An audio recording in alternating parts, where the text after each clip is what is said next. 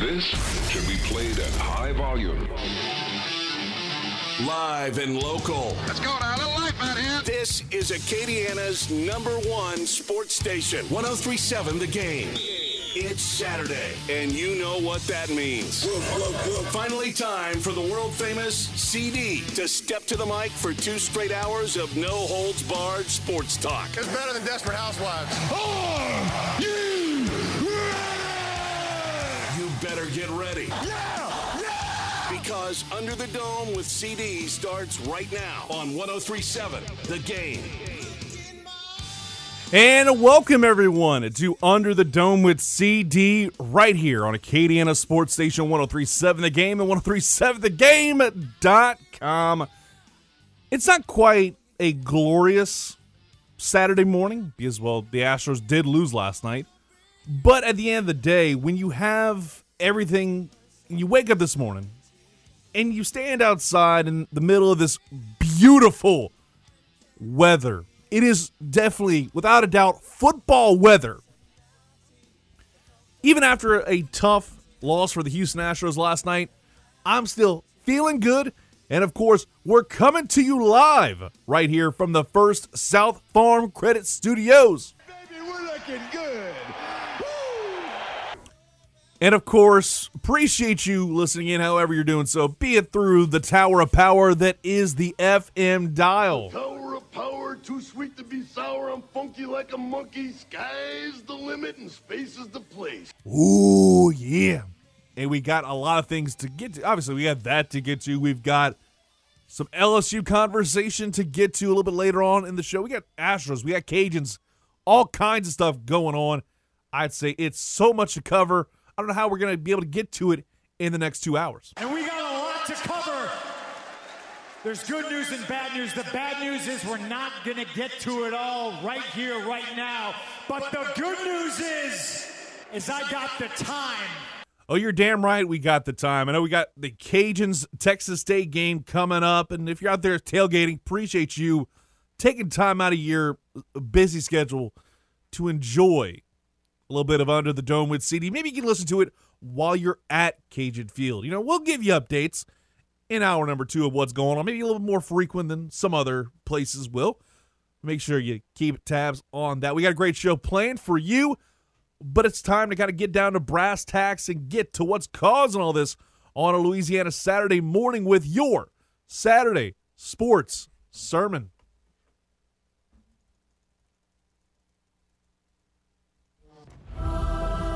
The famous CD is on his soapbox to start your Saturday. Oh, testify! It's time for your Saturday sports sermon.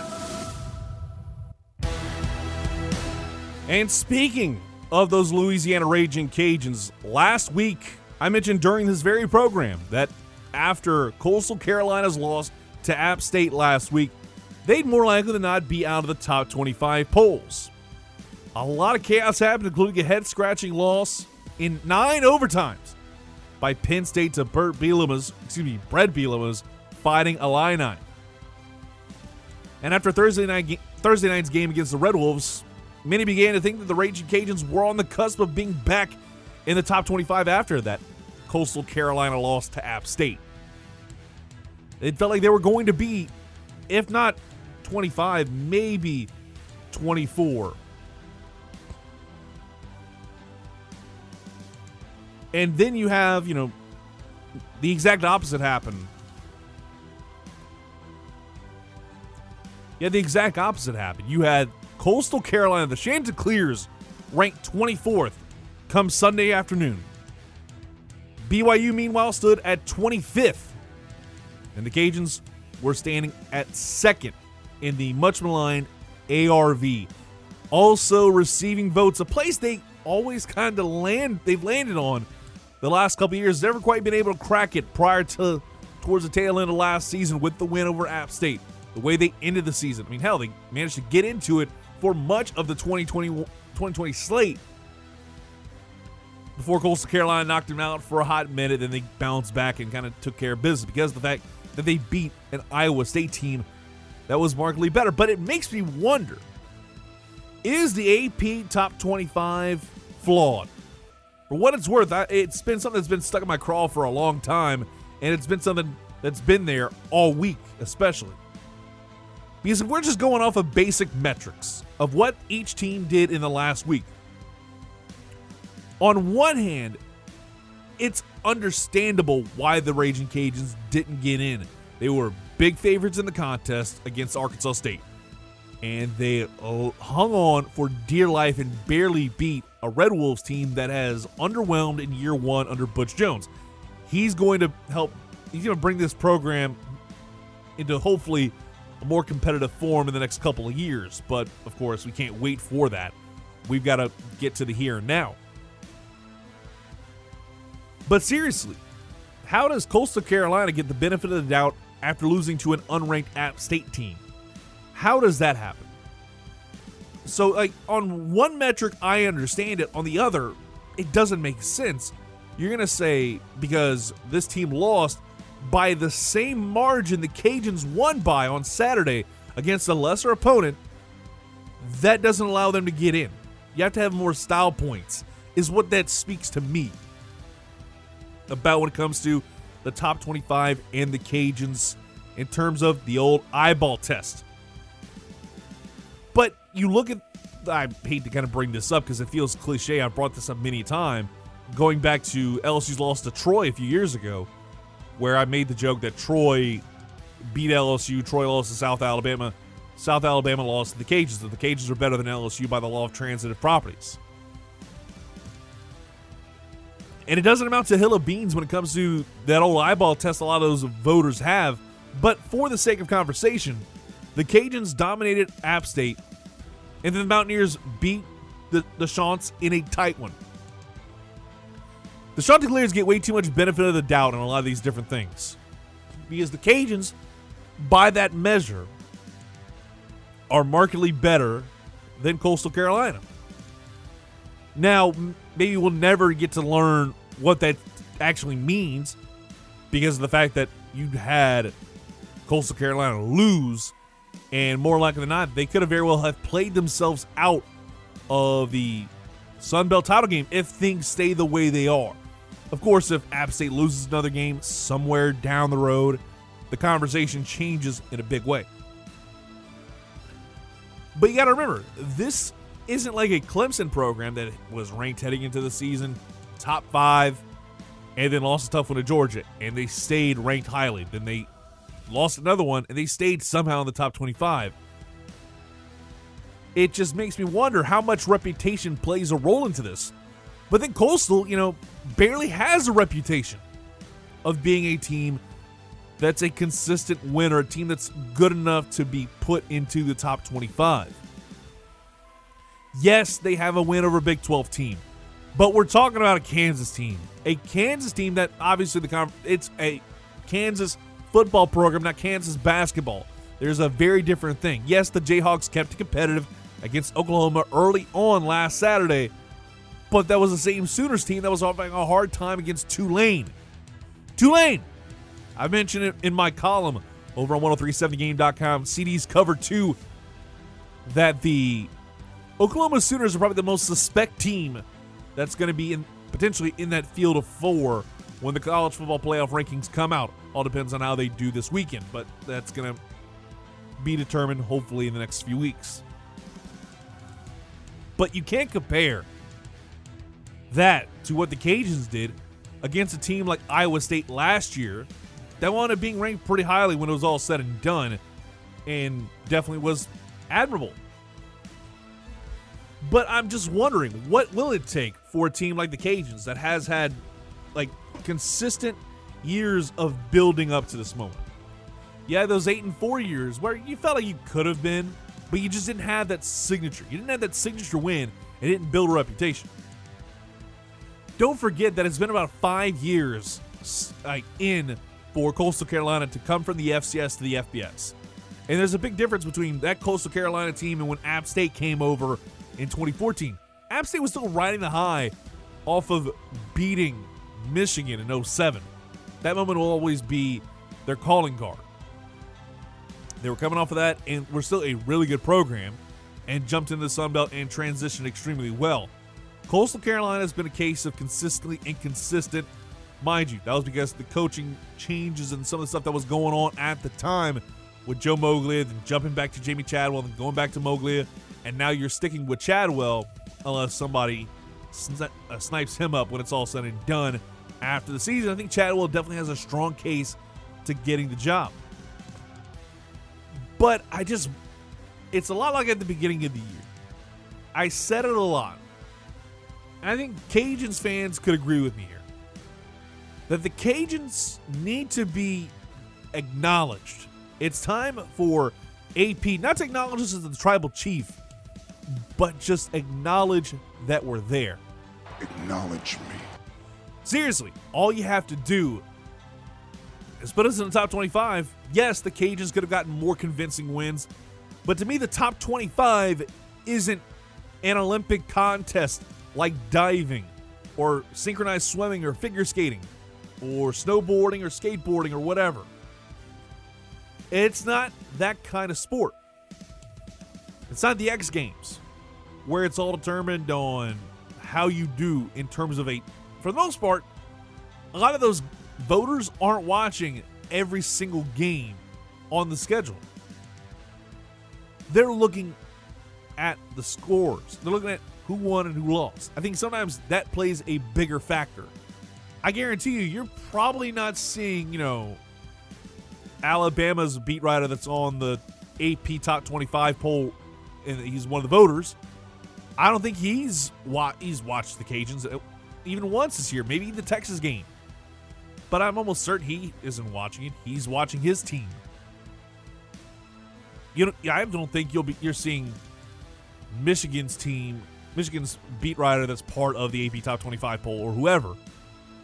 One of those guys, he's not out there saying, "Hey, this is some good stuff."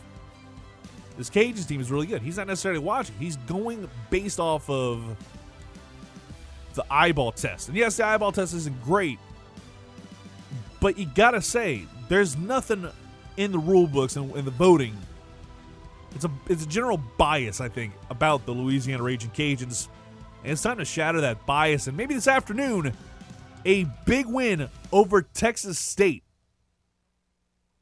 that has a, a team that only has one loss against the Longhorns to open up the year. That shouldn't keep you out of the treehouse.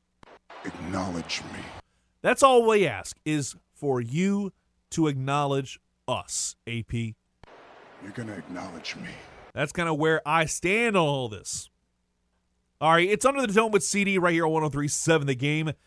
And before we take a quick timeout, obviously we've got a lot of things to get to in the world of high school football. It's the penultimate week of the regular season. It's largely in the books in the Acadiana area. And we'll recap that action next. And then we're going to have Jacques Doucet of WAFB joining the program at 1030. Talk about the state of LSU, who he thinks could be the next head coach of the Tigers, and so, so much more. So make sure you keep it locked right here on 1037 The Game, 1037thegame.com, the free mobile app, smart speakers, any way you can listen to us. Make sure you do so. We'll be back after this on 1037 The Game. From the preps to the pros and everywhere in between. I give it a uh, a ten, a ten. Let's get back under the dome with the world famous CD on Acadiana's sports station 1037 The Game.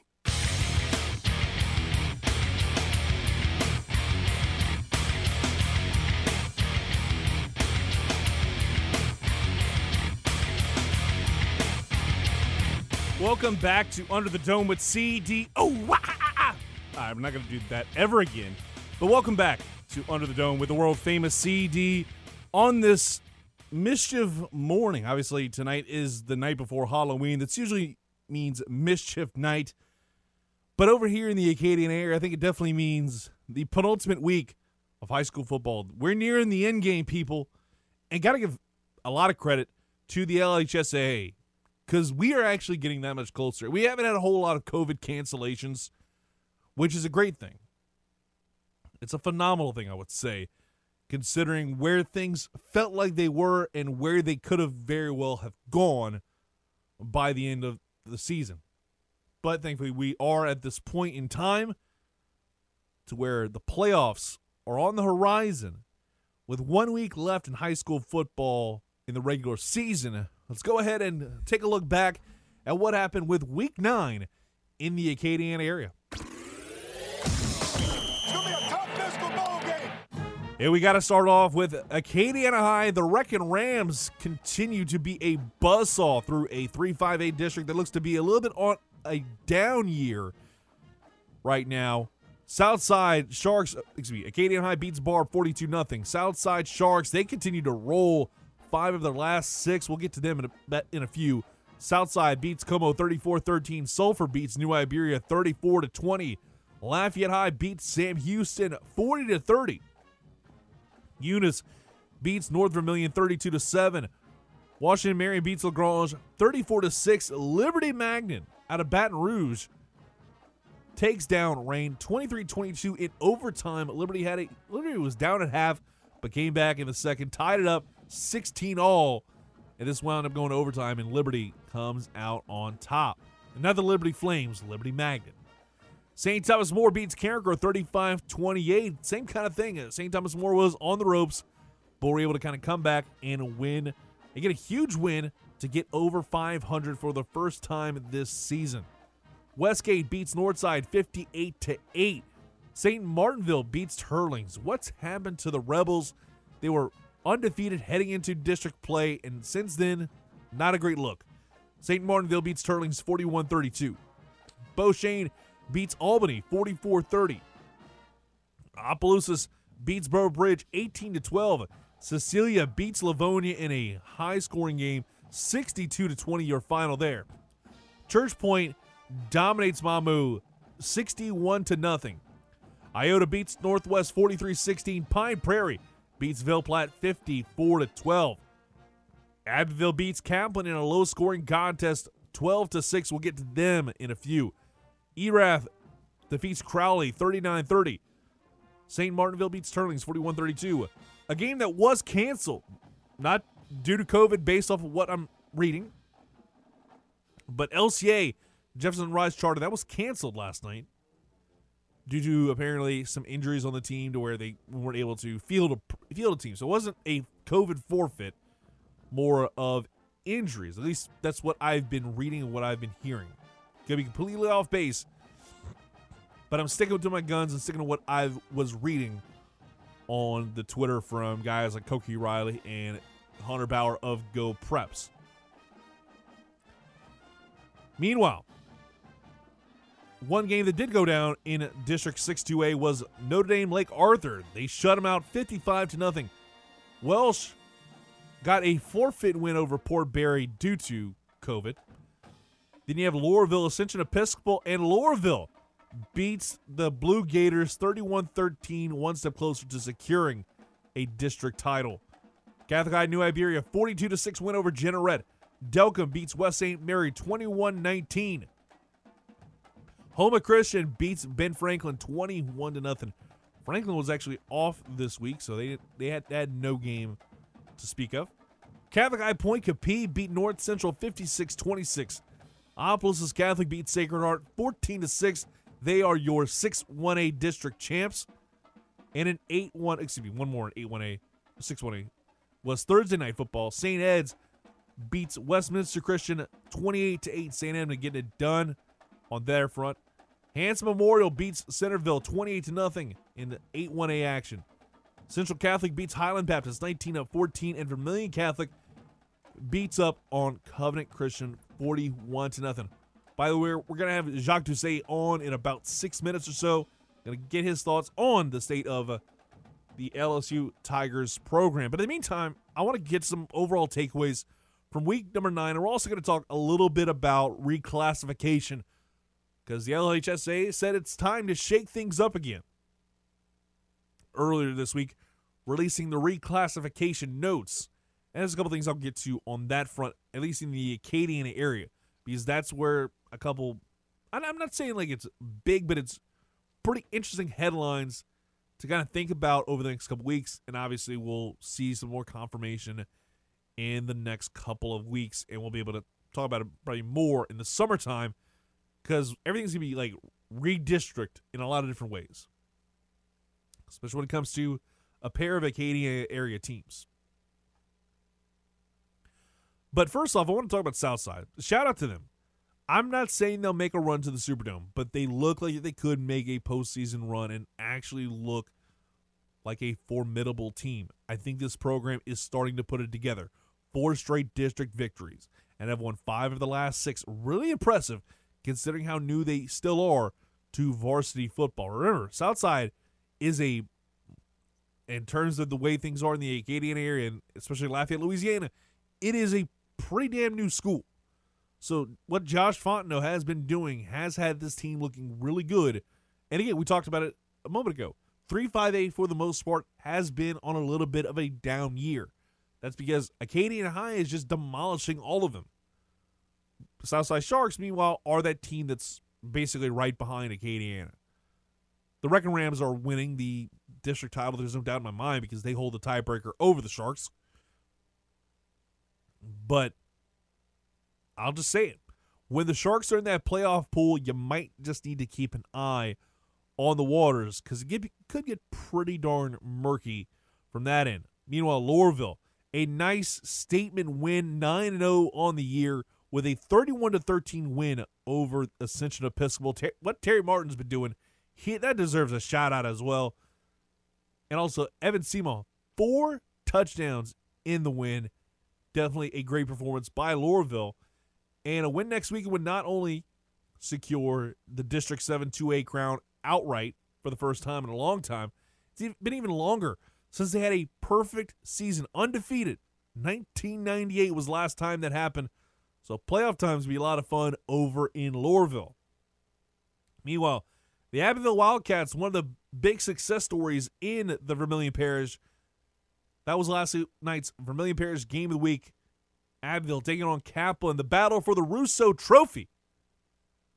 And this is one of the oldest rivalries in the entire parish. And this was a game where, after what I've seen all year on the Vermilion Parish game week and heard it on 1063 Radio Lafayette, it's been very much high scoring, back and forth, incredible like offensive displays. This was not that. It was a 12-6 win for the Abbeville Wildcats, bringing home the Russo Trophy for the first time since 2005. For context, I was a junior in high school when that happened, and that that Carencro team that year, not necessarily the greatest. It was a little bit of a rebuilding year because they were coming off of two straight years of having Lucas Taylor, one of the best, just all around quarterbacks that the K that the, Golden Bears ever had. He was just phenomenal. But you have these two teams tied nothing nothing at the break. Both teams exchanged scores, but a big play from Abbeville was the difference late. And again, 2005 was the last time they brought back that trophy. And Abbeville's been a pretty darn good team this year. They headed into district play undefeated, slipped up in week six against St. Martinville, but they've been able to kind of like build off of that week in and week out and make those corrections. So like they they beat Crowley a couple weeks ago. They beat Rayville week eight, week nine. They do this. Week 10 is going to be pretty fun to see how Abbeville kind of closes out in that in a pretty interesting district with Kaplan. You'll be seeing those two teams, Abbeville, Erath, facing off this time next week. So that'll be a lot of fun to see how those two teams shake out, and more importantly, seeing how much more improved this Abbeville team can be because it's been a long time since they've been this good. It's been a long time. We talked about it a lot early on the year. They were undefeated for the first time since 2005. Like they were 3 and 0 for the first time in like 15 in like 13 years. That's insane to think about. But this team is starting to set things up really nicely. I don't get into all the reclassification stuff because there's too much time to kind of talk about all the minutia. But I'll hit on obviously the two big headlines for Acadian area teams. Carencro, according to the reclassification notes, they're going to move back up to 5A after spending the last several years, say it's been almost a decade, in Class 4A. They moved around districts because they were 4 4A, now they're 5 4A with the St. Thomas More, Teurlings, Northside, and Westgate. Now, it'll be interesting to see how things go with 5A because that is going to be an extremely bloated 3 5A because you've got Barbe, you've got Nish, Sulphur, Acadiana, Southside, Comeaux, Lafayette High, and now Carencro. I'm not saying they're going to lop off Barbe and Sulphur, but I feel like those two would probably be the first ones to kind of say, "Hey, we're gonna we're gonna move on from you in that perspective," because it's more like Charles area. But I'm just interested to see how that's going to turn out in terms of redistricting because it's gonna be it's different than what it was. Obviously, you add in a program like Southside, that changes the perspective of things. Meanwhile, one of the other big headlines is the fact that you have LCA. They're wanting to reclassify and move up.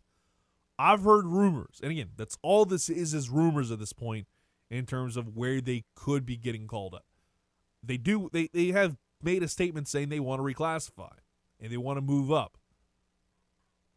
And the rumor and innuendo is they are thinking about moving up to 4A. I don't know if that's going to be what happens. I'm just giving you the idea of what they're saying. I feel like they could move up to 3A for now, and maybe in the next few years, attendance to school continues to grow. Then they could get into 4A and be paired up with the STM and Teurlings Catholics of the world, which would make it for a really fun 5 4A. Again, that's just the way I'm hearing things. It's the rumor and innuendo of all this. Outside that, nothing else is really popping off the page besides the big news about Edna Karr is potentially going to make the jump to 5A from 4A. And there's a chance he could be joining the Catholic League, which would be a massive coup for that district. And that would probably be one of the most entertaining districts in the entire state. But we'll kind of table that conversation for more down the road because it's too early to tell. And obviously, teams and schools have a chance to opt in or opt out or whatever. Because there's a chance where things could change in a different way just based off of how everything else looks. But we're going to take a quick timeout. When we come back, we're going to have on a man from across the basin, but he's a Cajun native, and that is Jacques Doucet of WAFB, going to talk the latest about Ed Orgeron and so much more. So keep it locked right here on 1037 The Game and 1037thegame.com. You're listening to Under the Dome with CD. Most sports talk radio shows go up to 10 on the amp, but Under the Dome with CD goes one higher. Why don't you just make 10 louder and make 10 be the top number and make that a little louder? These go to 11. Now back to the show that brings the heat on Acadiana's sports station, 1037 The Game.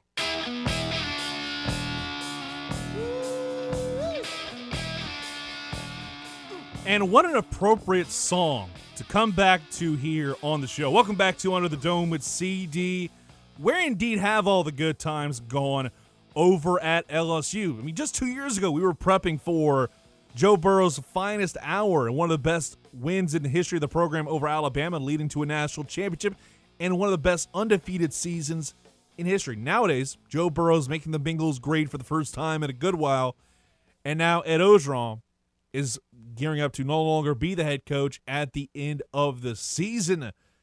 It's crazy to think about how much has changed in the last two years over across the basin. And to talk about that and more, we bring on the one, the only sports anchor for WAFB TV in Baton Rouge and the host of the podcast Jacques Talk.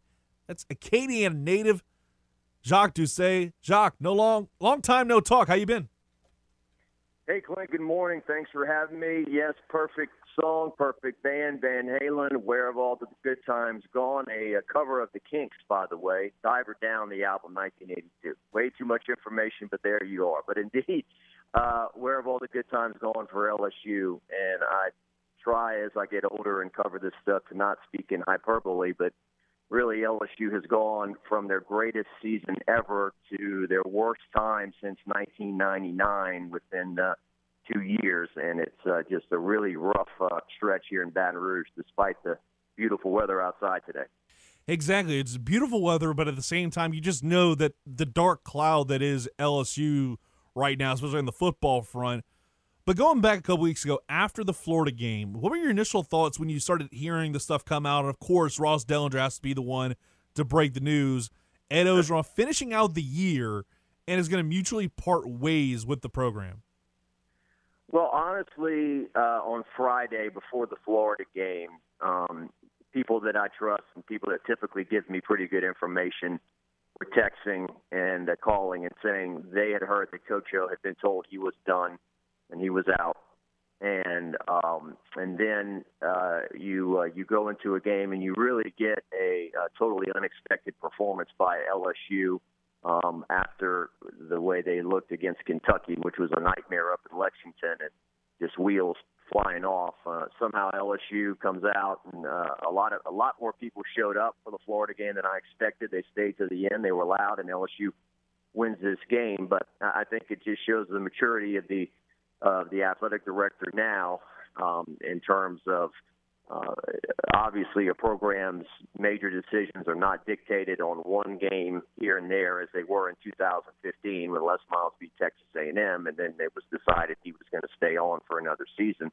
Uh, Scott Woodward, the LSU athletic director, who um, I believe what Skip Bertman has said, who was also an athletic director, the best athletic ever had, um, uh, recognizes the direction of the program. He he knows a lot of things off the field that he'll never talk about, we'll never hear about, and he knows the product on the field. He did not hire Ed Orgeron, and this thing is really, um, you know, it's getting worse each week. And he realizes that he's got to get the boxer out of the ring before uh, Ivan Drago takes out Apollo Creed, if you know what I mean. So, oh, oh exactly. Um, that's where we are right now. And it's it's been uh, Clint just real quick. You know, I mean, going into the year, the hopes were okay. We got Elias Ricks and Derek Stingley to lock down the corners. We got uh, Ali Gaye and Andre Anthony, a defensive end, and we got uh, John Emery is finally going to start living up to his five star status in this offense. Start catching some passes, and uh, none of that really has uh, has transpired. And, and here we sit um, with them struggling to even practice and scrimmage uh, properly. That was the most mind blowing thing when I heard that on the SEC teleconference call on Wednesday. The fact that you have head coach Ed Orgeron outright saying you don't have enough players to even field a practice, let alone the Tigers scrimmage, the Tiger Bowl that they do every week during that open day between now and Alabama. Like that was surprising, and how much that is just like the strength and conditioning kind of falling falling below, below the mark of performance. Because for years, I mean, Tommy Moffitt's been able to do a great job with the program, but this is a year where injuries have plagued this team unlike any other, I think, in the entire world of college football. Yeah, and certainly I'm not trying to pile on, but that once again kind of makes you think: is, is that something that he really needed to say out loud or share? You know, we're we're not allowed to to go to practice. I think they had us going to practice one time this week, Wednesday, and the weather was bad, and we didn't go out. I mean, he, he probably could have just said, ah, you know, this year we've decided not to do the Tiger Bowl or, or you know, give them off or whatever, but then to publicly announce, hey, we don't even have enough guys to, uh, to scrimmage. And it's just kind of a, you know, kind of just really puts out there how embarrassing the situation is at the moment. Maybe that's a, maybe that's a, uh, maybe that's good for recruits that hear that, hey, I, I can go and, and help out immediately. Uh, but uh, but yeah, um, uh, and, and what was your original question again? I'm sorry, Clint. You were asking me about no, I was saying like with everything going on with the strength and conditioning, it feels like this yeah. team is just b- falling below the mark, and it, like with all the injuries this team has been plagued with. That's what I was kind of getting at on this. Yeah, yeah. Sorry about that. Uh, Tommy Moffitt was Nick Saban's first hire, I believe, at LSU. When Nick Saban first got the job at LSU way back when in late 1999, uh, he hired Tommy Moffitt as a strength and conditioning coach, and Tommy Moffitt has been the strength and conditioning coach for uh, three national championship team, teams here, and then another one in 2011 that played for the uh, played for the title. Um, and certainly, players over the years have sworn by Tommy Moffitt uh, and everything. And so, I think that LSU will have a new strength and conditioning coach next year. From what I'm hearing and gathering, that uh, it may be maybe time for uh, you know Tommy's going to maybe branch out and do something else, and uh, nothing wrong with that. But um, you know, I, I do think it's a combination. Look, Andre Anthony blew out his knee. Um, I mean, that's a that's an injury that you can't question. And but I, I definitely think, I mean, even somebody within the LSU program that's very close to the situation before the Ole Miss game told me before kickoff, hey, I think we're starting to play a little better and look a little better now that, that he, he put the, the, the, the air quotes up in the air. Some of our quote injured players aren't around anymore, and so I, I definitely think there's been a question about some of these guys you know, could have possibly played through some of this stuff and said, you know what, I'm going to have surgery now and I'm not going to uh, participate anymore. But yeah, it, it's um, um, and I, and I definitely also think that I, I don't know where you strike the balance when you start recruiting. That you, you're trying to get the best players and also you know, get guys that, that love LSU, that want to play college football, that don't think they're doing you a favor by playing college football. Um, and I think that's also something that hopefully the next head coach can address. Get guys who want to charge out of that tunnel and, and give their all. But also, I think the head coach and the leadership has something to do with that as well. I think I think the players um, have been disappointed in their head coach and, and, and don't want to play as hard for them for him as uh, as they did in, in 2019. Talk right now with Jacques Doucet, WAFB TV. And you brought up something earlier. We were talking about Ed Orgeron's mentioning of the fact you don't have enough players to do the Tiger Bowl and stuff like that this weekend. And it seems like it's another moment in a long line of moments where maybe he should have not said the quiet part out loud, going back even to this season. The much like mocked bring that sissy blue shirt on quote from the UCLA contest that got viral for all the wrong reasons. Do you think that also played a large role in maybe Scott Woodward pulling the plug on the Coach O experiment along with the losing? Well, I think when Coach O first got the job, he did a lot of things differently than Coach Miles did, and that you see that a lot no matter who the hire is. You know, after a while, the, whoever the coach is, you get tired of certain things. With Les Miles, it was he was always late for press conferences. Uh, you ask him for uh, an, an answer, and he would give you a bunch of word salad and not answer your your question. Uh, he would never talk about injuries whatsoever. And I think that Coach O uh, went in a totally different direction with a lot of that stuff. I, I, I remember, you know, you know, just for an example, asking, "Hey, uh, is Devin White going to play this week?" And and and and coach, and coach Les Miles would have given you a big uh, runaround and not answered it. And then Ed Orgeron said, "No, he's out." and we'd look at each other like, did he just really just tell us point blank the guy's not going to play on Monday? You know, so uh, so those were the kind of things, and I and I appreciated Coach O for being honest and and just being transparent a lot of times when when there was no need to lie and um, and do all that stuff. But I, I do think I, I think even Scott Woodward himself in 2020 when Coach O I think talked about guys who had had COVID and stuff like that. I think I think Scott Woodward said, well, our, our coach is honest to a fault, and uh, and look, um, you know, when, when he uh, when he walked into the stadium and had that little exchange with the UCLA fan, uh, you know, I was uh, we were there obviously, and this was like our first college football game with fans and excitement and emotion uh, since 2019, and I just thought it was a little bit of you know professional wrestling tied in with a very passionate sport, and everyone seemed to love it until about the third quarter when it was apparent LSU was not going to win the game, and then flew up in their face. So, um, and then the prank call, he got a very smutty, trashy call on his prank on his uh, on his radio show a few weeks back, and Chris Blair, the voice of the Tigers, did his best to move past it and move forward. And then Coach O said, you know, well, let me say something about that right there. And they made the, the joke about we got a fishing hole for for guys like that. Which in 2018, to be fair, at a Rotary Club function before LSU kicked off the season, there was a Miami fan in the in the audience. LSU was opening their year with Miami, and Coach O joked, "Hey, man, we got a fishing hole for guys like you." Thank Everybody you. laughed thought it was funny, and no one thought he was going to kill the guy, right? so, Thank you. Uh, I said the same so thing. anyway, th- that's how it goes. I said the same thing. I was like, he said this back in 2018. I was like 99% certain it was at the Rotary Club, and nobody said anything of it. But of course, when it's on national TV, on national radio, and all eyes are on you, it's obviously going to wind up being a much bigger deal. But looking at Scott Woodward, we, you talked about Joe Alleva and the entire situation where LSU was going to get Jimbo, then they didn't. Les stayed on. Then he fired him in their 2016 season. How important is this hire for Scott Woodward to get it right? Because you think about it, LSU has had three coaches back to back to back win national championships. The implication is you need to win a national title for your time at LSU to mean something, especially in the last 20 years. Yeah, I agree with the people uh, that I talk to in the media as well around here, the Jordy Culotta's, Matt Mosconas of the world, um, who say this is Scott Woodward has been working towards this decision and to be in position to make this decision for his entire life. Grew up in Baton Rouge, went to Catholic High, went to LSU. He was part of the group of people that were instrumental in landing Nick Saban as the head coach way back when, you know, over 20 years ago he left. He he was the AD at places like Washington and Texas A&M, to circle his way back to Baton Rouge, and uh, he's made uh, two very big hires so far. And Kim Mulkey, a grand slam home run as a women's basketball coach. Jay Johnson hasn't coached the game in baseball yet, but everything we hear is great on him.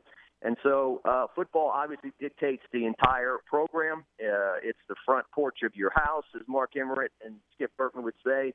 Uh, just look at Alabama since uh, they got Nick Saban, their enrollment at the university, the sponsorships, the funds, the businesses, everything just multiplies exponentially. So, um, yes, this is a, a huge, huge decision um, for him. It will be, it will resonate for decades to come. And uh, and Joe Alleva said so himself when he was the AD. This this hire is going to be my legacy. Well, it was a uh, it's a very hard legacy to define when it comes to Coach Joe. In fact, that you know a, a nine win team, a ten win team that finished almost in the top five, the best team of all time, and then they fell off the cliff. So um, a, a very tough legacy to define. But yeah, Scott Woodward. Um, I feel 100% better today than I did, uh, what, five years ago when Joe Alleva was uh, manning the ship. Who do you think? Who do you think should be getting the job at LSU? Because obviously there's a lot of names out there, and a lot of the, the rumor innuendo is Mel Tucker is obviously one of those big front runners. Lincoln Riley has been one. James Carville brought up on YouTube with NOLA.com the other day. But who do you think is going to be the best hire possible for the Tigers? Well, I, I really can't answer that. I'll just say a few things. Uh, Mario Cristobal at Oregon intrigues me a bit because of the fact that he coached with Saban for a good chunk of years in recent years. He's got a big background in offensive line and recruiting offensive line, which, as we know, has been LSU's weak link for years. Uh, he would know the South, uh, although I've been told he's he's a CEO type, kind of like Orgeron. He's not a mind on either side of the ball. Um, Lane Kiffin, I think, would win big at LSU. I think he'd score a lot of points. And as Scott Woodward said here, here's two and a half million dollars. Go get a great offensive, uh, defensive coordinator.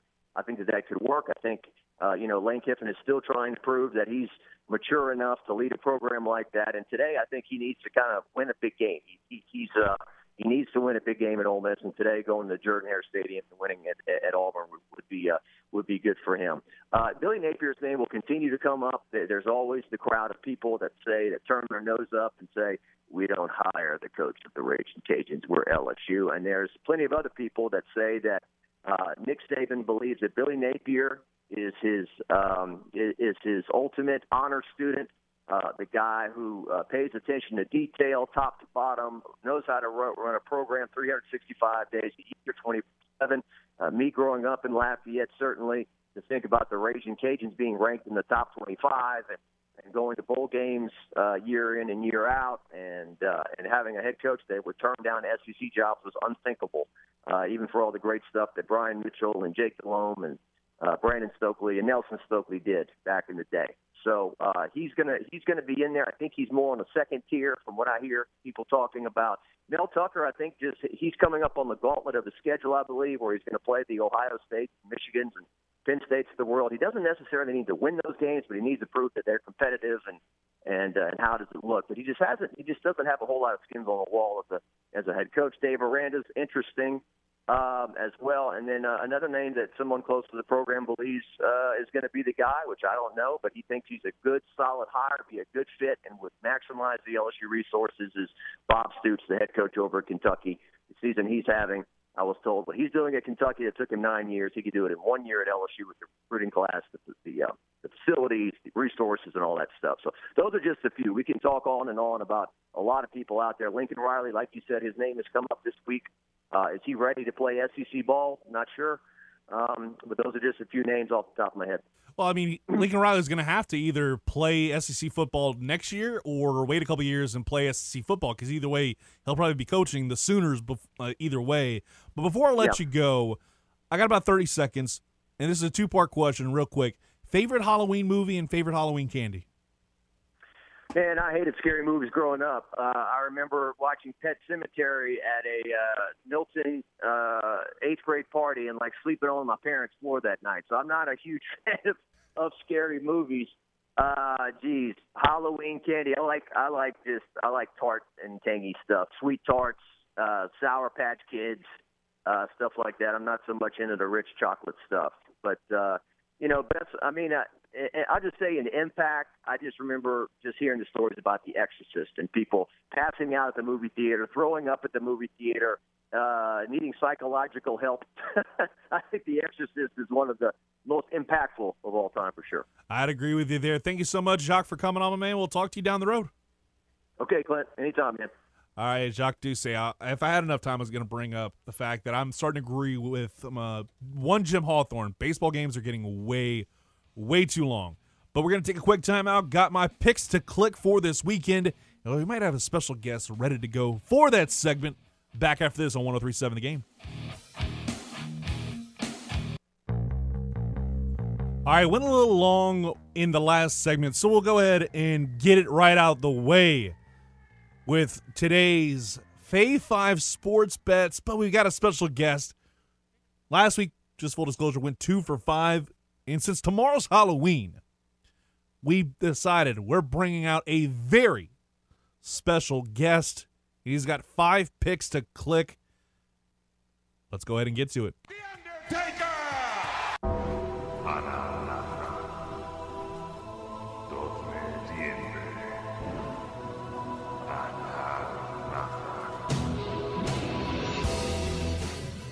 It's The Undertaker. We're taking the under, baby, all day, all night on this mischief night.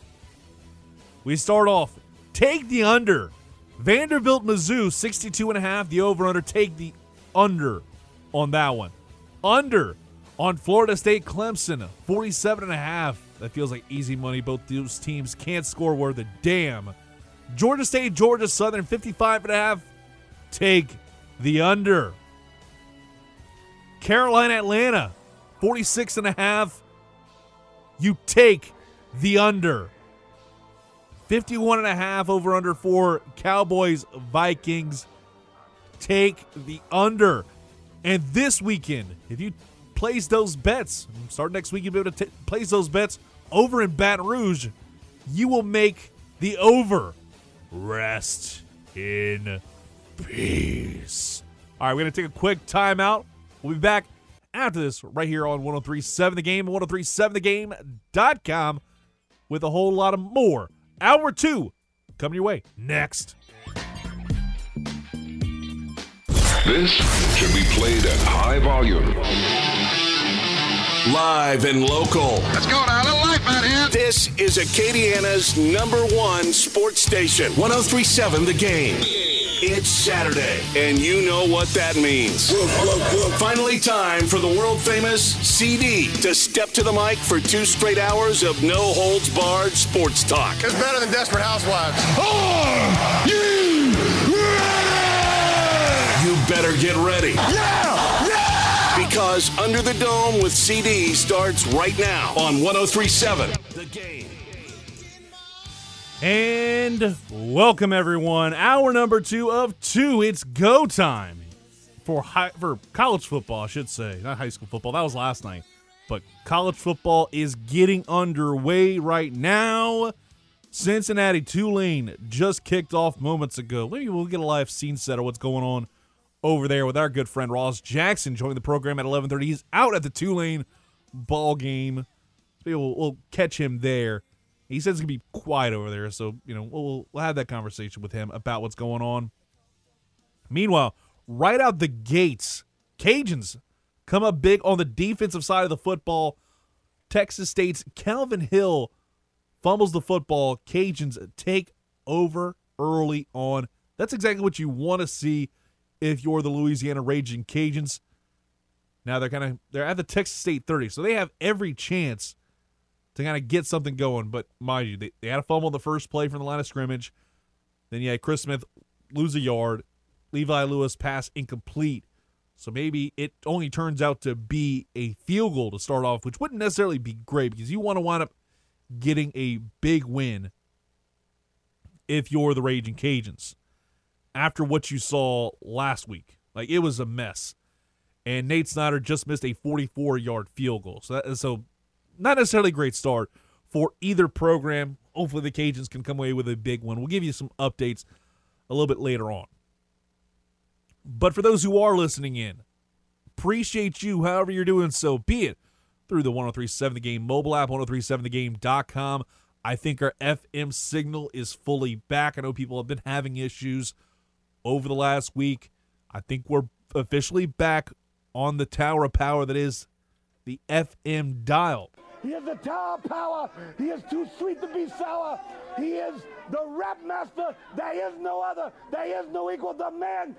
And that's kind of where we're at in all this. Like, obviously, the last week or so, we've been having some issues where we were fixing up that tower of power to make sure that you can hear us wherever you are in the Acadiana area.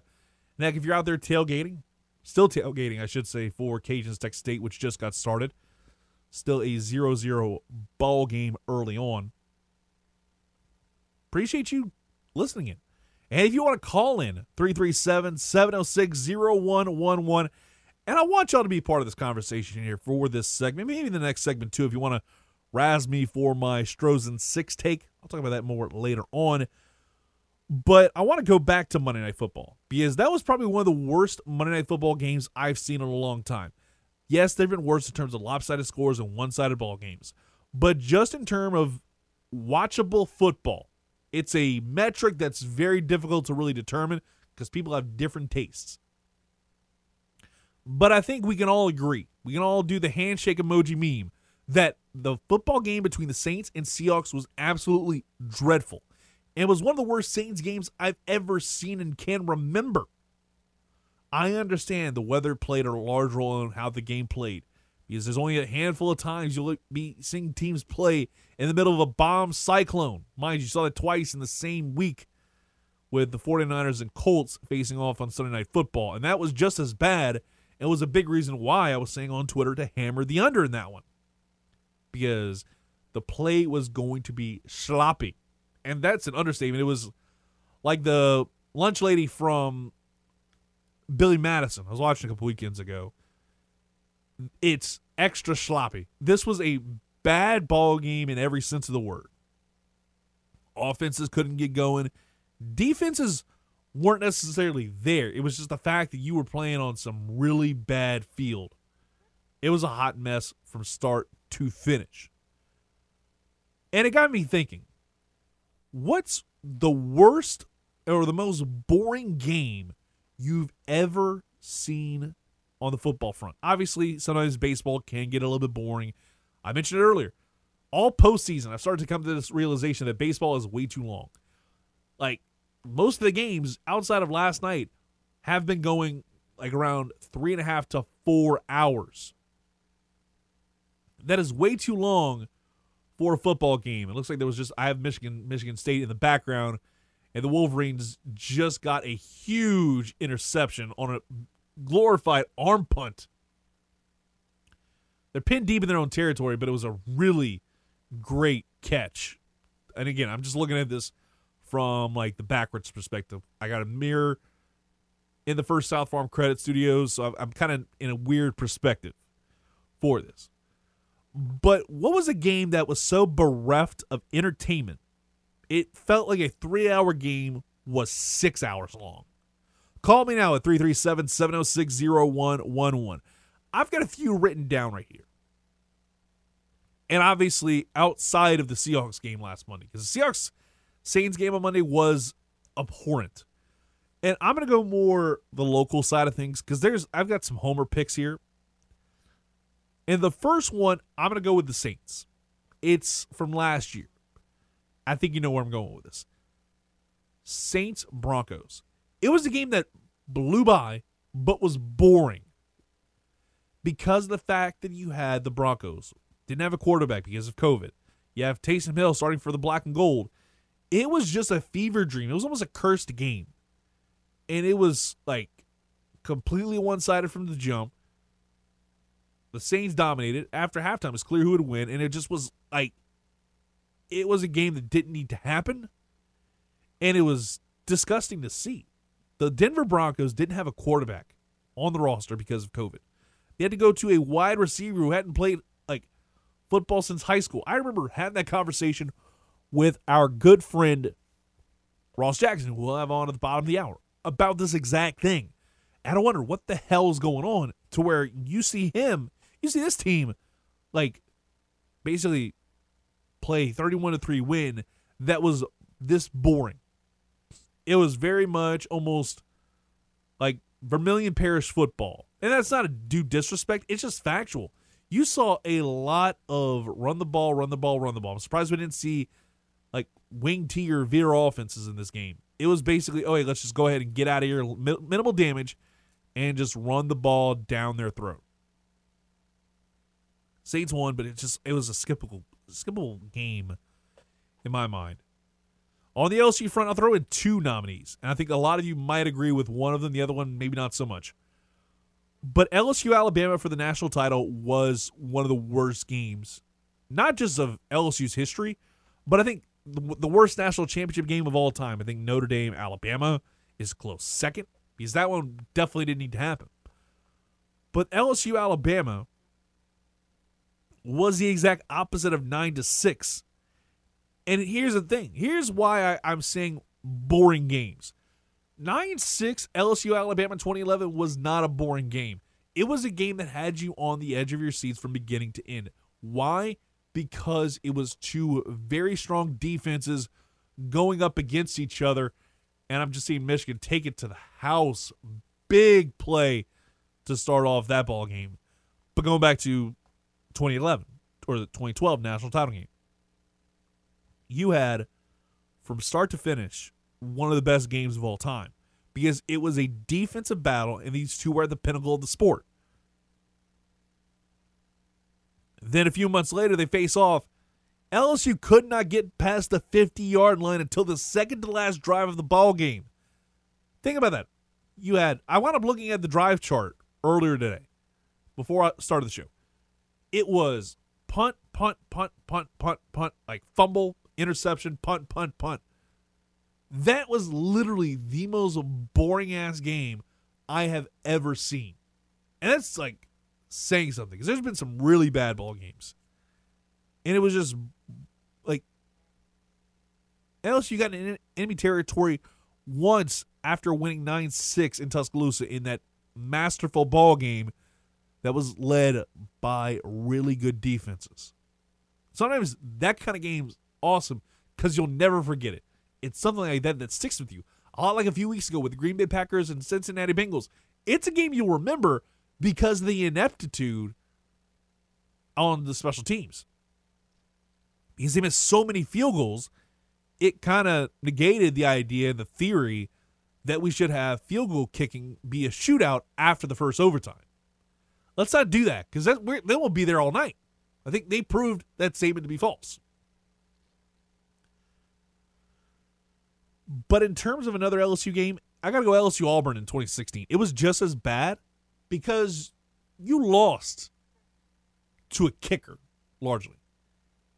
18 points for Auburn, all 18 of them via field goals.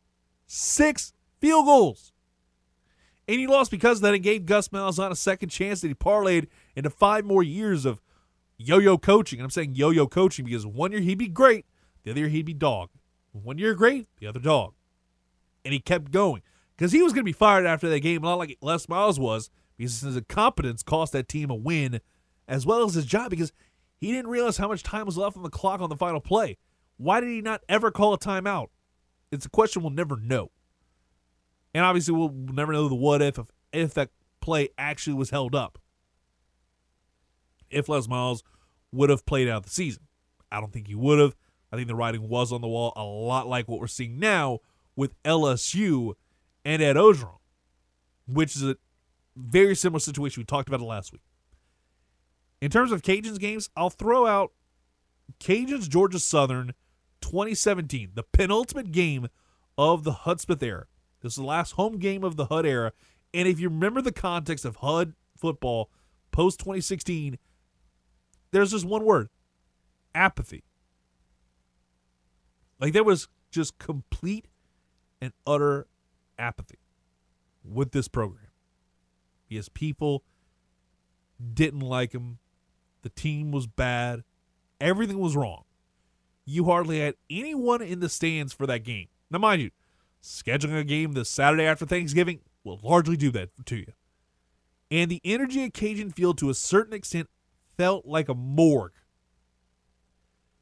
Nothing, there was no energy, there was nothing going for them. And they lost 34 24, but it was a boring, forgettable ball game. Eight years later, Hudspeth was let go. Napier took over, and both parties are in two different directions. Napier looks to be getting a head coaching job, be it at LSU. Hell, I, I'd say Texas Tech is a strong consideration for him to take over that job. I don't know if that's going to happen, but it's something I'd at least consider. Because the Big 12 is going to get a little bit easier now that the big dogs of Texas and Oklahoma are moving out in the next couple years. Something to at least think about if I'm Napier if the LSU job doesn't come his way. And I don't think it will. I'm, I'm going to continue to push that he deserves to be part of the conversation, but I don't think he's going to get in if you catch my drift. Meanwhile, head coach Mark Hudspeth, he's coaching high school football in Gulf Shores. Let's go ahead and leave it at that. And you're listening to Under the Dome with CD right here on 1037 The Game and 1037thegame.com. When we come back, we'll talk about the Houston Astros. They're down 2 1 in the World Series, but I'm standing by my Stros in six prediction. said it earlier this week on social media, and there's one reason why. We'll talk about that next. Ross Jackson will be joining the program at the bottom of the hour. We'll be back after this on a Mischief Night edition of Under the Dome with CD right here on 1037 The Game and 1037thegame.com.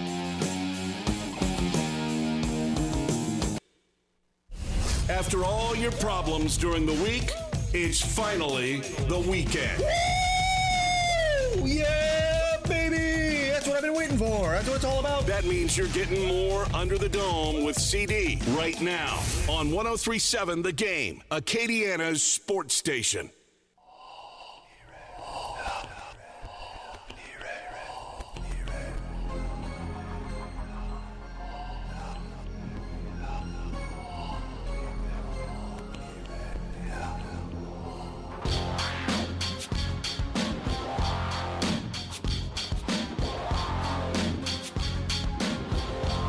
Welcome back to Under the Dome with CD.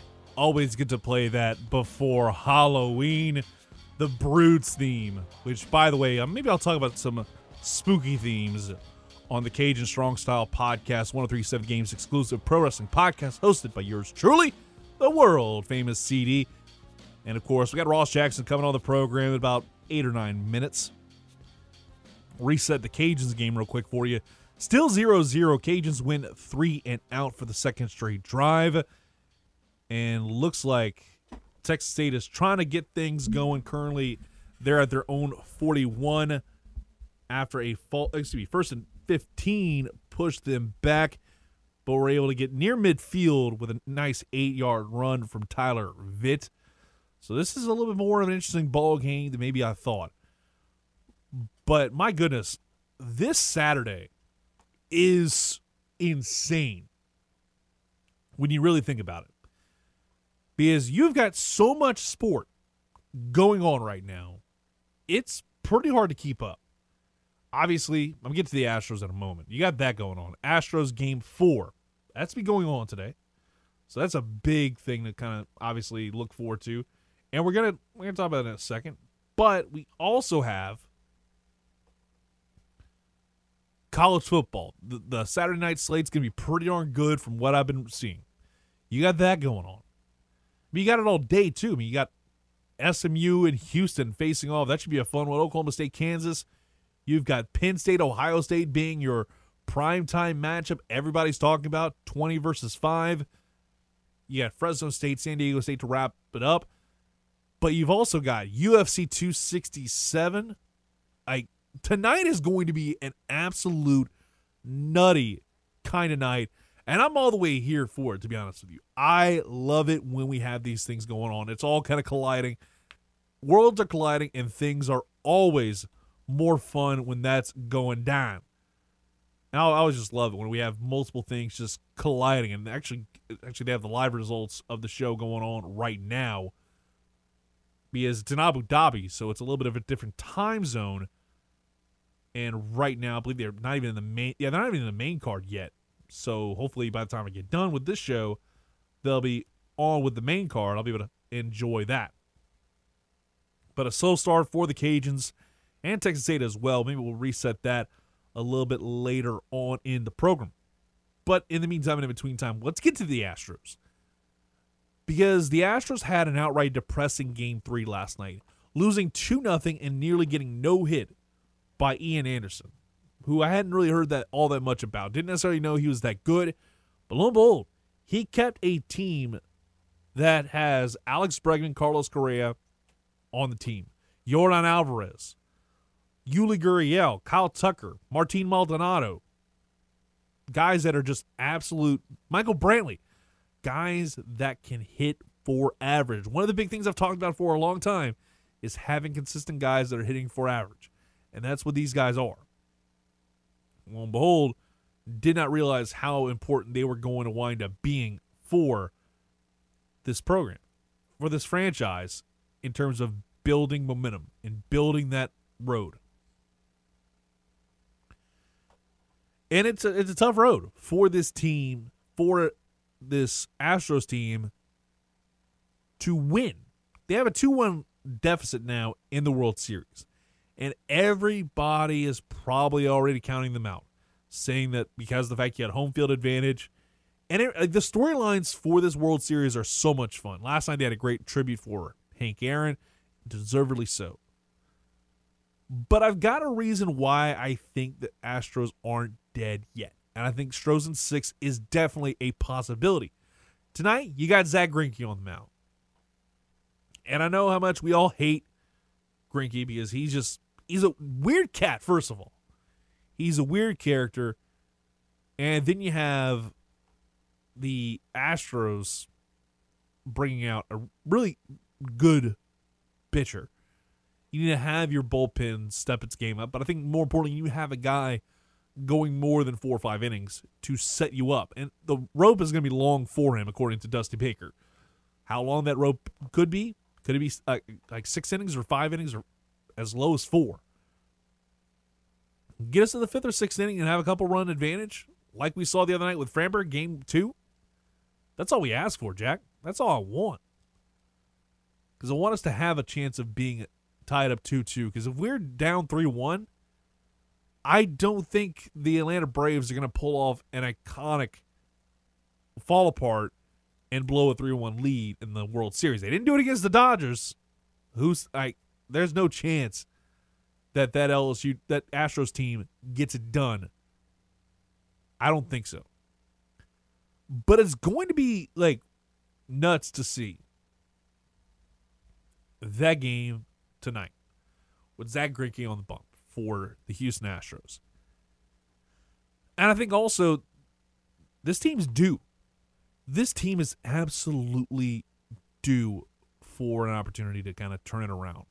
Last night, you only got two hits, and both of them in the eighth and ninth innings, respectively. Ian Anderson put you on notice. Four strikeouts in five innings of work. Walked three batters, but still, pretty darn good night for him. Meanwhile, Luis Garcia, he had six strikeouts, but he also allowed three hits and walked four and allowed one run. That's the big difference. I mean, Ian Anderson puts himself in a very elite class. Let's put it that way. Five innings without allowing a hit, the most since Ron Taylor in 1964 against the New York Yankees for the Cards. Don Larsen's the only one in World Series history to not allow a hit. He had a perfect game. The only time you ever have had that. That was amazing in and of itself. Austin Riley hitting a nice RBI double in the third after being a stalemate for the first three innings and change with that one out double to get it done. And that turned this whole thing around. Now the Braves are about to get one step closer to their first World Series in a long time. I just want to see this team get better. And the biggest thing they have to get better at is obviously the hitting. But I think it's also getting long starts. and I'm seeing this a heads up. If you're going to be going out, I'd say for the foreseeable future, stay the hell away from Ambassador Caffery, please. Apparently, it's a parking lot. Take Kaliste Broussard to Johnston instead. I just say a lot like what we've been doing over the last year and a half, almost two years. Socially distance yourself from Ambassador Caffery as much as you can. Mind you, I only really go on that side. Thankfully, like I got it. All right, I mentioned the story last week, but I got a new laptop, and I've had to basically make like four or five trips to Best Buy, and that alone has been a complete ordeal doing that. He's had to bring it, tell him, hey, here's what happened, go buy a new laptop, wait for it to get there, and then go back and pick it up, bring the old one, give it to them, have them back it up on a hard drive, wait three days, pick it up that Sunday, and then start backing everything up onto my current laptop. That was a whole like week's worth of stuff when it could have largely just been done in one day. Come on now. There's got to be better ways to handle this. But again, maybe it's just the post COVID world we're living in. And now you got to go ahead and order it and they'll ship it instead of having the inventory in stock. Maybe, uh, maybe I'm becoming that old man who yells at clouds. Hopefully, there's no picture of me on the newspaper doing just that. But we'll take a quick timeout. Ross Jackson joining the program. Talking New Orleans Saints. They made a big trade. We'll talk about that and more you're listening to Under the Dome with CD right here on 1037 The Game and 1037thegame.com. The world famous CD may be in his 30s, but he's still a kid at heart. now, let's get back to a guy that has an unhealthy obsession with a number that offensive linemen wear with Under the Dome with the world famous CD on 1037 The Game, Acadiana's sports station.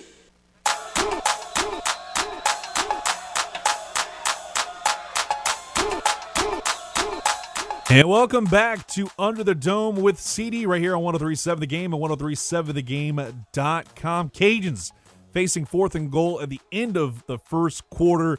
Big run from Chris Smith for 28 yards. Keep an eye on him, I'd say, in terms of potential Cajuns getting drafted to the NFL. He's definitely got something, especially on the special team side of things. He's somebody you need to keep an eye on. But again, Cajuns Texas State scoreless end of one, but the Cajuns are at the Bobcat two yard line when they resume action. But we'll take a break from the action, talk about that, and get in on the action that is Saints football, maybe also a Tulane update because our guys out there hustling, and that is the one, the only Ross Jackson, host of the Locked On Saints podcast, Canal Street Chronicles. He's out there at Yulman Stadium watching number two Cincinnati, the Bearcats, taking on the Tulane Green Wave. Ross, how's it going? Hey, brother. Good to hear from you, man. Good to be here. Appreciate you having me. Hey, appreciate you coming on. I know obviously you are a busy cat as always. What's it like out there at Yulman Stadium for the big game? Listen, you got a pretty nice turnout here. I mean, you know, not often that you get to see, you know, a top three, you know, top two uh, team in the nation um, you know, playing at Yulman Stadium, and so it's a really great opportunity to be able to be out here and get a look at that, and you know, potentially get an eye, uh, an early eye on some uh, guys that could be of interest in the upcoming NFL draft as well. You got some uh, good prospects out here, and Sauce Gardner, as well as of course Coby Bryant, the two corners for Cincinnati. Of course, you have several Tulane players that could be of local interest, and then of course quarterback Desmond Ridder, who uh, you know could be one of those top quarterbacks off the board this year. Oh, it's going to be a lot of fun to see how the 2022 NFL draft indeed shakes out. But the New Orleans Saints are back from their long trip to Seattle and have a quick turnaround taking on the Tampa Bay Buccaneers. Let's take a look back at that Monday night game. Was that one of the worst like Monday night football games you've ever seen? Because I'm kind of in that camp. Yeah, I mean it was a, it was a challenging one. I mean, look, if you like defense, then there's certainly some things that you can take away from it. But it was pretty sloppy on both sides of the ball. Excuse me, both both teams over on the offensive side. Um, you know, but the good thing that you got out of it was, you know, another electrifying performance in Seattle from uh, Alvin Kamara. I don't know what it is, but you put Alvin Kamara in the Pacific Northwest, and he just sends the ball out over 170 all-purpose yards in that one. Uh, had his touchdown as well, and you know, I think that for the Saints, the, the big question mark for them became and, and maybe intensified was the wide receiver position. They didn't have uh, Taysom Hill, who has been, you know, a big time uh, pass catcher for them and has been a big part of how they mix and match their offense, even under center as well. But then you also didn't have Deonte Harris in this one.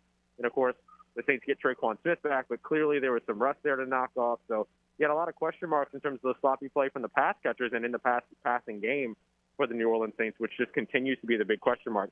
But if you like defense, you got some really great performances from guys like uh, Demario Davis in this one. Speaking of Demario Davis, I was going to ask this question later, but might as well get it out the way first. Is Demario Davis the single best like free agent acquisition outside of Drew Brees in the franchise's history? Yeah, I think so. I mean, you look at the way that this guy has absolutely rejuvenated this New Orleans Saints defense. The Saints defense, you know, got a little bit of a boost back, of course, with that 2017 draft class, bringing in the, you know, the the influx of guys like you know, uh, Marshon Lattimore and Marcus Williams and Trey Hendrickson, who had 13 and a half sacks with the team last year before he departed for Cincinnati. But in 2017, they were the 17th ranked defense. They add Demario Davis to that young defense. In 2018, they bump up to 14th, then they go up to 11th, and then finally in 2020, they were a top five defense in the NFL. And right now, they're trending that way again. Uh, the only exception being passing yardage, but of course, you can have all the yards you want. You can't put any points up on this defense, which right now they're the third ranked uh, scoring defense right now in the NFL. You'll take that. So they've done a really phenomenal job, and Demario Davis is such a huge part of that and has been over the course of the last few seasons.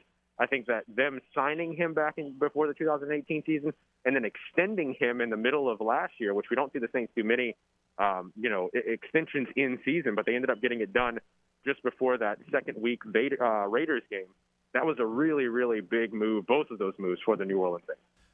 And we'll get to the the big move that the Saints made during the week in just a second. But quick update for those who are listening: Cajuns just took the lead six nothing. Haven't seen the PAT nice. if it's good or not, but they took the lead. Levi Lewis two yard touchdown pass to Chris Smith, and they managed to get the field goal. 14 plays in five minutes 25 seconds and the Cajuns take a 7 0 lead very early in the second quarter. But let's go ahead and talk about the big trade. To me, I, am going to go ahead and put this in an analogy. Did the Saints basically pull off the Jackie Moon and semi pro when getting Mark Ingram for the Texans for a seventh round pick in 2024? It just feels similar to the Flint Tropics getting Monix for a washing machine. That's outstanding. No, look, it was absolutely. Uh, it's a great opportunity for New Orleans. It's a great opportunity for Mark Ingram. Love the way that the you know you heard the way that the that the Houston Texans dealt with it. You know, had they gotten an offer from any other team, they wouldn't have even listened to the offer. But because it was the New Orleans Saints trying to bring Mark Ingram back to where he was drafted years ago, they approached him, asked him if he wanted it. He wanted it. Now he's back in New Orleans. So really, kind of a classy move by the Houston Texans organization, which has made some questionable moves at best over the course of the last couple of seasons. You think back to the DeAndre Hopkins trade, so on and so forth. Um, look, I think that this is great for the New Orleans Saints, and especially being able to get away with it with literally the least value pick that they can give away. You can only trade picks for three seasons in the NFL. It's not like the NBA to where you can trade picks, you know, 10 years down the line you can only go three seasons ahead. So the Saints went three seasons ahead and gave up the last selection that they could, which was a seventh round pick, in order to bring Mark Ingram back. So uh, a great opportunity for them to be able to alleviate some of the pressure off of Alvin Kamara, who's second in the NFL in touches right now, and you bring in another running back where they've struggled at the position so far behind Alvin Kamara, somebody that is familiar with your system and can diversify the run set a little bit. It's a really great move for the New Orleans Saints, and clearly low uh, low pay to do it, and they got the uh, Houston Texans to pick up the cash on a on an extension as well. So pretty impressive stuff. Oh no, it's impressive stuff. Meanwhile, you got Brandin Cooks out there complaining, calling BS on all this. do you think he's officially burned that bridge for the New Orleans Saints? Um, I, I think that there's a chance, but I mean, honestly, like I didn't think that the Saints were going to be reuniting at any point with Kenny Stills, and they happen to do that too. You know, so uh, so I don't know. I mean, it's very possible. Uh, the New Orleans Saints not giving up a pick for the 2020 NFL season does mean that there is still the opportunity for them to be shopping for wide receivers. You know, Albert Breer reported that the Saints and Lions are two of the teams that are kind of at the head of the market looking for receiver help. Mentioned a few names, but nobody that's specifically attached to the New Orleans Saints, and Brandin Cooks was out amongst that list. So I, I don't know. I mean, there's there's two kind of ways about it. Did Brandin Cooks or is that relationship so severed that the Saints wouldn't go back for him, or simply, or the Houston Texans just not going to move on from a guy like Brandin Cooks, who is literally one of the last remaining assets that they have. It, it could come down to either one, but you know, th- there is a potential that the relationship there just does, is non-existent at this point. Oh, I mean, I'm sure to a certain extent, maybe maybe the NFL would step in and be like, and Roger Goodell would be like David Stern was back in the day with the Chris right. Paul trade, where he's just like, guys, quit getting rid of everybody. Right. Yeah. We you already- to you got- you, you- need to field a team on Sunday. Like Yeah. that, that's the other part of this too. Is like you know they simply just down to a numbers perspective. Like Houston still has to play games on Sundays, so you know there's not really the the open opportunity for them to just fire sale everybody here in the middle of the season. So it looks like they might not be completely uh, closing the door to it. I'm talking now with Ross Jackson, Locked On Saints podcast at Canal Street Chronicles. And what's the latest? Because I haven't seen anything that outright says that either Mark Ingram is going to play or will not. What's the latest you've heard? The latest that I've heard is that Mark Ingram is expecting to play, and uh, i.e., he is expecting to play, and that Sean Payton so far is, you know, they haven't ruled him out. They don't have any reason to keep him out. He's familiar with the system. He doesn't have to go through any protocols or checks or anything like that because he was already on another NFL team, so he's already up to date with everything. It's not the same thing as like if they were signing a free agent who, you know, hasn't gone through COVID protocols and everything. It, it's a little bit of a different situation. So he should be out there this weekend. I would honestly be surprised to not see him out there. So eh, the best that I could say is that all interests lie in him being out there on Sunday, but logist- and logistically nothing standing in the way. So I would be very surprised to not see him tomorrow. Talk right now with Ross Jackson, Locked On Saints podcast and Canal Street Chronicles. Looking at the, I gotta say, obviously one of the big things that I noticed was the fact that you saw a lot of uh, overthrown passes to one Tre'Quan Smith, and obviously we're getting close to the trade deadline. One of the big questions I've had is, do the do the this team move on from Tre'Quan Smith at the deadline? Because it looks like that relationship between these two is tenuous at best. Yeah, I mean, look, you saw the uh, the bit of a spat on the sideline between Jameis Winston and Tre'Quan Smith. That did not look pretty. It's never good to see that, but it's also it, it, goes both ways, right? It's good to see that because you want the quarterback to have that type of leadership to be able to go out there and have those types of conversations with skill players that aren't, you know, amounting to what their expectations are. But at the same time, you know, at what point does that become irreversible? So there is a little bit of concern around what that situation could turn into versus what it might be. Uh, but are they? Do they move on from him at the trade deadline? I guess there's the opportunity, but he also, you know, that's the only showing that you've seen from him so far. So what is his value across the NFL at this time, even with teams that are looking for receivers, knowing that there are other receivers that are out there being shopped, like Darius Slayton from the New York Giants, Andy Isabella from the Arizona Cardinals, for instance. So, I mean, maybe teams wouldn't be willing to take a risk on a guy like Tre'Quan Smith right now, who has proven to be a bit injury prone so far during his career, and then had that display nationally on Monday Night Football. Uh, but you know, look, I'm sure if the Saints got the right offer, that they would consider it. But I think that right now, the simple fact of the matter is that they need wide receivers, they need bodies, they need talent at that position. So shopping it away might be a little bit sort of counterintuitive to where their struggles are so far this season. And we bring up the struggles with the wide receiving core.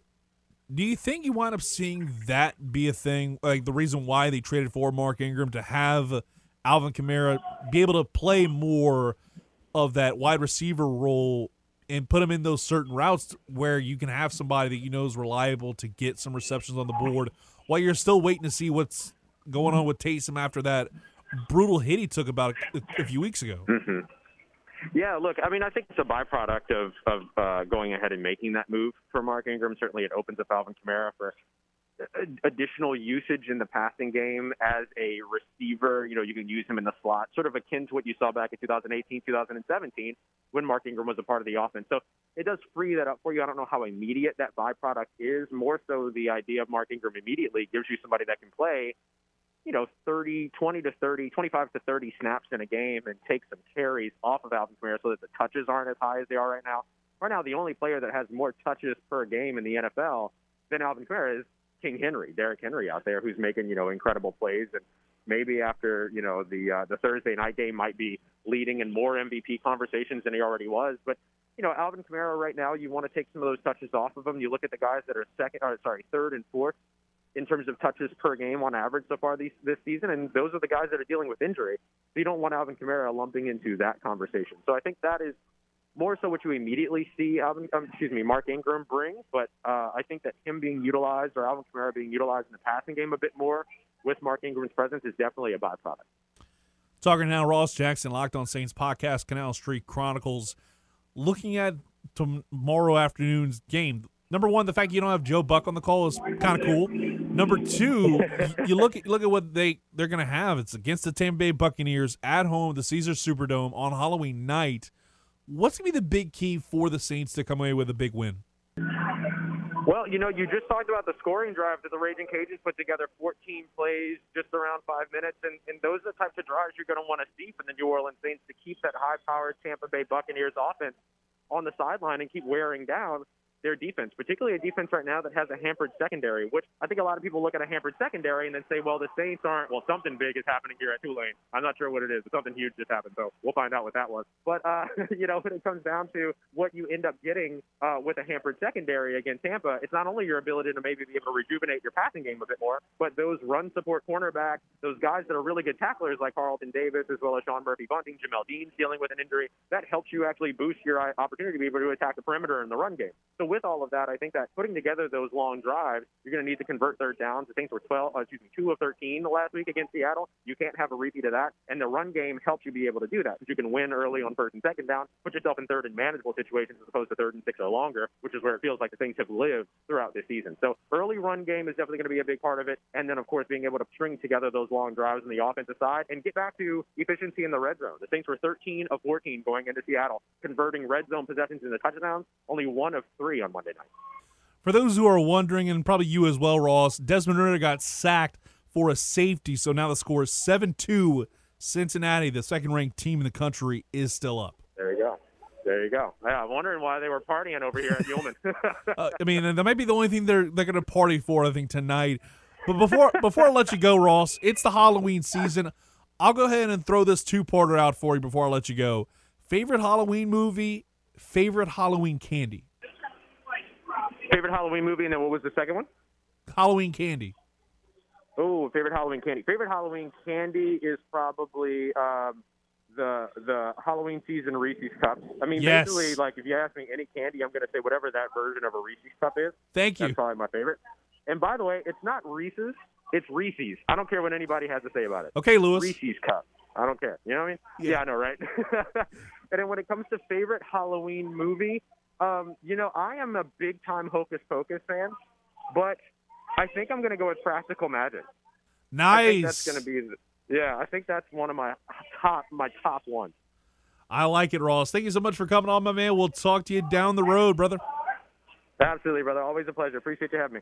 I, I appreciate him coming on the program every single Saturday, especially when he's out at Tulane football when they're taking on number two Cincinnati. Out there, just got married, out there in New Orleans, enjoying himself. I'm sure he'll be there tomorrow for the Halloween night game. Probably a lot more energy in that stadium than at Yulman Stadium. I was trying to, I was almost saying Tulane Stadium. That's been that's been going for a while, pal. But we'll go ahead and take a quick timeout. We come back. I got one final take on the baseball front, but it's not about obviously the state of the the Astros. It's all about the MLB and what one particular group said that honestly is kind of cool. We'll talk about that next right here on 1037 The Game and 1037thegame.com.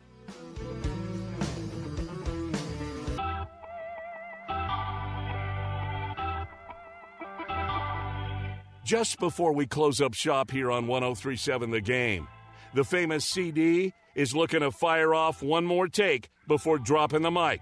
Is it going to be a hot one?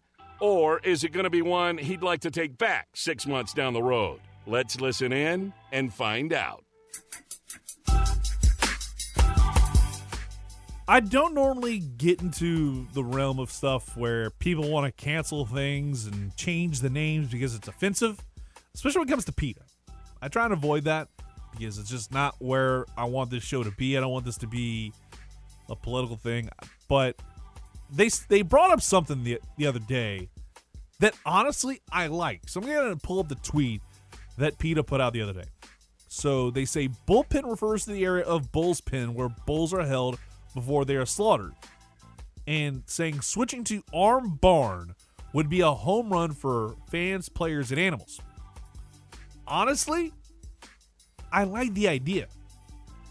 It's still dumb in terms of the minutia of this all, all this stuff. It's not like whenever a few years ago they changed in the MLB the disabled list to the injured list because it was, you know, considered offensive for some reason. But at least this sounds like kind of cool.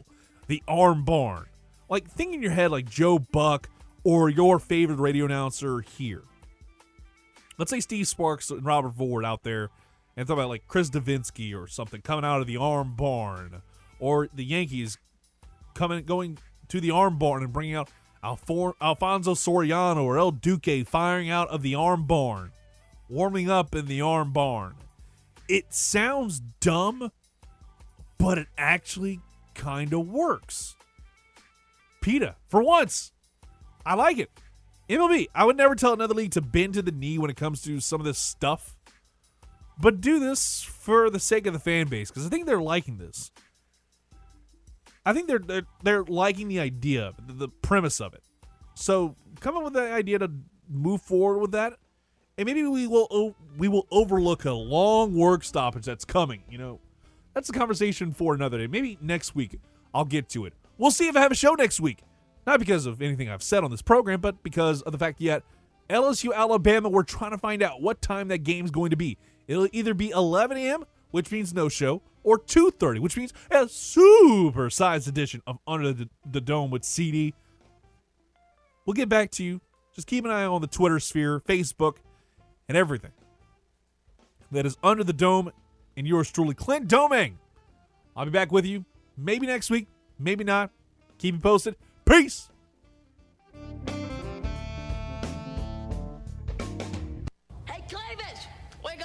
Over. Oh, yeah, kick it.